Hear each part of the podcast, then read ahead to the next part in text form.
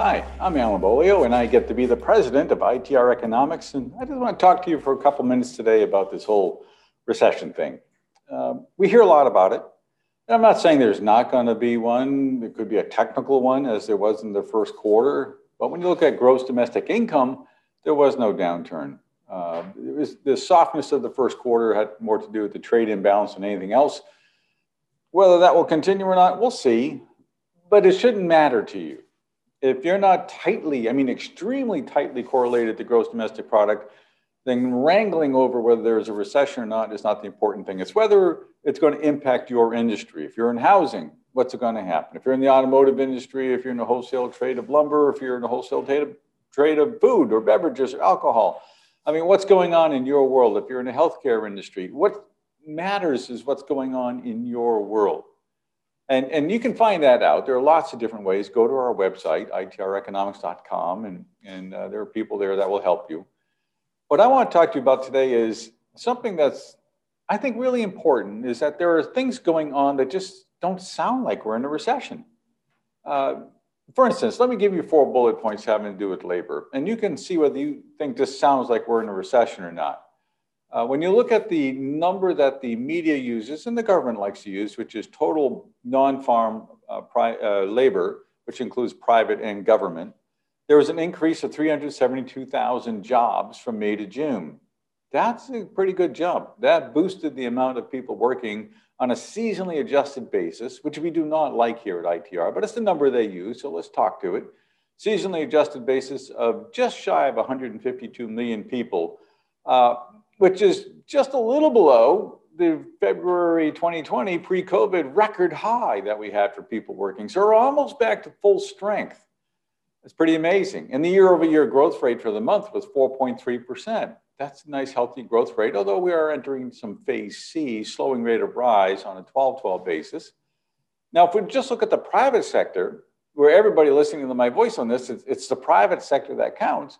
The private sector in June posted a record high amount of people working, and the May to June increase was over 1.3 million jobs. So we've never had more people working in the private sector than we did in June. And the year-over-year growth rate, the 112, is at 4.8%. Now, does that sound to you like we're in a recession with record high amount of people working? Usually it kind of goes the other way.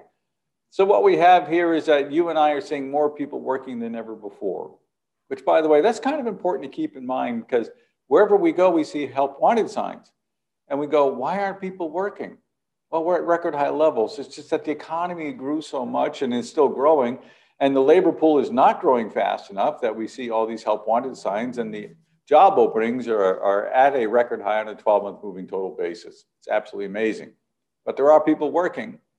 And what about the labor participation rate? Because that's been a point of discussion. We've discussed it. You've probably heard of it. So the second point is to make today is that, does this sound like a recession if the labor participation rate is going up?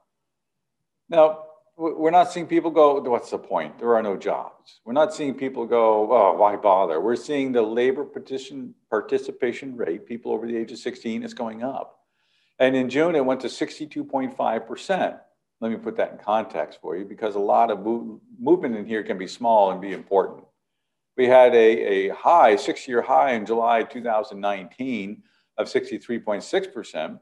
And we had a low in April 2020 that was a 47-year low of 60%. So right here at 62.5, we're edging back towards the high, 6-year high we had before COVID, before the economy was slowing down. We have people going back to work, wanting to work, maybe needing to work, but nevertheless working. So all those help wanted signs, it's not because people are saying, I don't want to work. It's because we need more people. Third point is, I want to make to you, is that, you know, wages are going up.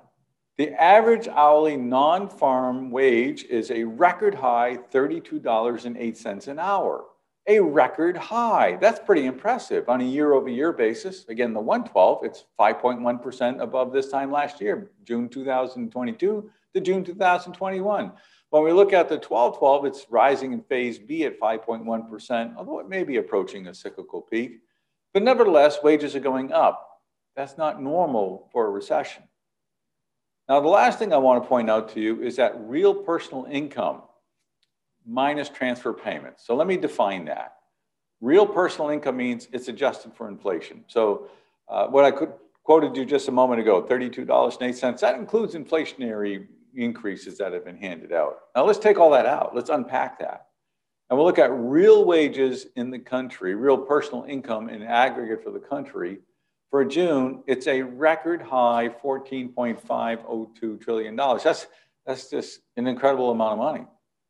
And without transfer payments means we're taking out unemployment benefits, we're taking out retirement pay, we're taking out workers' comp, family assistance, we're taking out the non-service related, non-work related income. So what we're looking at here are pure pay as opposed to benefits received for no services rendered. So we're at record high levels despite inflation. Oh, isn't that something? Isn't that just amazing? So there are a lot of people working. We're earning more than we made before COVID. We've making more than we've ever earned before as a nation, even adjusted for inflation. I read somewhere recently that consumers are saying we're in a recession. Interesting. We're not making money like we're in a recession. We're not looking at it when we look at the amount of jobs being created. We're not looking at it when we look at retail sales on a deflated basis. We're not looking at it when we look at businesses on new orders for non-defense capital goods on a deflated basis. We're not seeing everything that's being talked about. These are just four simple points asking you, does this look like a recession to you? People are working, they're making more, they're choosing to work, and their real income for all of us is, adjusted for inflation, is above any time we've been in the past. Sounds like pretty good news to me. I'm not saying things won't slow down, because we think they will. That's been our longstanding forecast. But a slowdown, it's not a breakdown, it's not a meltdown. Hang in there, watch your inventory levels, stay active, stay aggressive, work down any excess inventories you have. I think you're going to find that you're going to go through the next couple of quarters just fine. And then later in 2023, you're going to see things picking up for yourself. Stay in touch, follow us out on our website, look at our ITR Trends Report for your specific industry. And I look forward to talking with you soon. I'm Alan Bolio, ITR Economics. Thank you.